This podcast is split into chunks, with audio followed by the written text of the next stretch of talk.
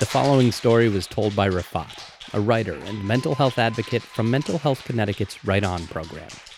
This story is raw, personal, and may contain language not suitable for younger listeners. Hello, my name is Rafat. I love God, hip-hop, family, long walks on the beach, and other things people write in dating bios when they're looking for the one. But tonight, my name is Rafat, and I'm an angry young man with a lot of questions. Asking questions to find answers, asking questions to create more questions, asking questions to figure out peace. We live in a world today where kids pick on kids and adults tell them to stop and be nice to each other. But then those kids see adults bullying one another. Why do we try to pick people apart for their weaknesses and shortcomings? Who taught us this emotional warfare? We lie to each other, we hurt each other, we try to crush one another for what? We're not allowed to have a past, we're not allowed to reform and better ourselves, no second chances. We are all fallen angels roaming this earth. When people are at their lowest, we need encouragement, support, love. Love, love. Not tough love. Not, yo, this is temporary and other people have worse problems than you love. Not the, you're just doing this for attention love. Not the, don't have a dream because dreams don't come true love. Not the, what kind of man cries love. Not the, hurry up and try to get over this love. But love, love. Before I continue, I just want to say I'm not trying to sell anything, I'm not an offender of any sorts, and I'm not looking for attention. I'm a human being, my name is Rafat, and sometimes I struggle with my mental health. And I'm not alone. Currently, they say 1 in 5 are diagnosed with a mental health illness. If you turn on the news, you think that we're all violent killing machines.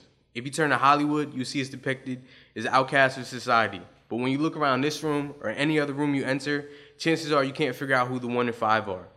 You can't figure out what we're dealing with. You can't figure out what we've been through. We blend in like regular people because we are. But the minute we open up and tell you our struggles, your mind shifts from the person that you thought was normal to all the stereotypes you've been force-fed to believe. Struggling with the mental health illness is painful enough. We ask for the empathy and understanding that we give daily to be returned to us and treated like human beings. Why would I make any of this up? Why would I allow others to make fun of me, call me weird, abnormal, a monster, a mistake? Why would I make up all the love I've lost? Either because I was too much to deal with, because I was afraid to open up, or they wanted to be the superhero that saved me. Why would I worry about bringing children into this world, fearful that they would feel what I did? Why would I live with the emptiness? Why would I make up the loneliness? Why would I sleep away so many years of my life? Why would I hold on to so many regrets?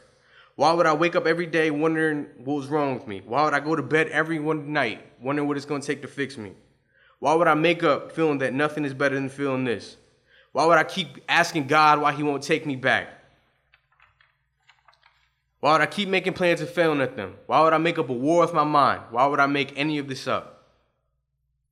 I wouldn't.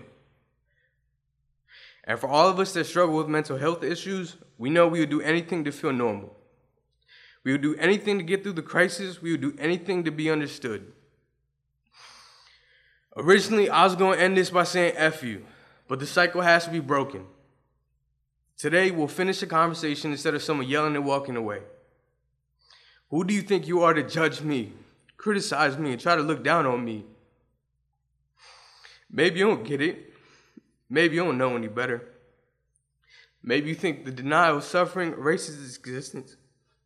Maybe you think I'm not trying hard enough and that I just need to get over it. Maybe you think I should just hit the gym, take more vitamins, and go outside more. Maybe you think I'm not worshiping hard enough and that my faith is weak. Maybe you think I'm a junkie that gets off on other people feeling sorry for me. Maybe you think everybody should be able to hide their hurt the way you lie about yours. Maybe you think I don't deserve to live. Maybe you think I don't have anything to contribute. But I do. And I wanted to end this with the affirmation. I survived. I'm alive for a reason. I use my life to do good for the world around me. I define who I am. Nobody else. Peace.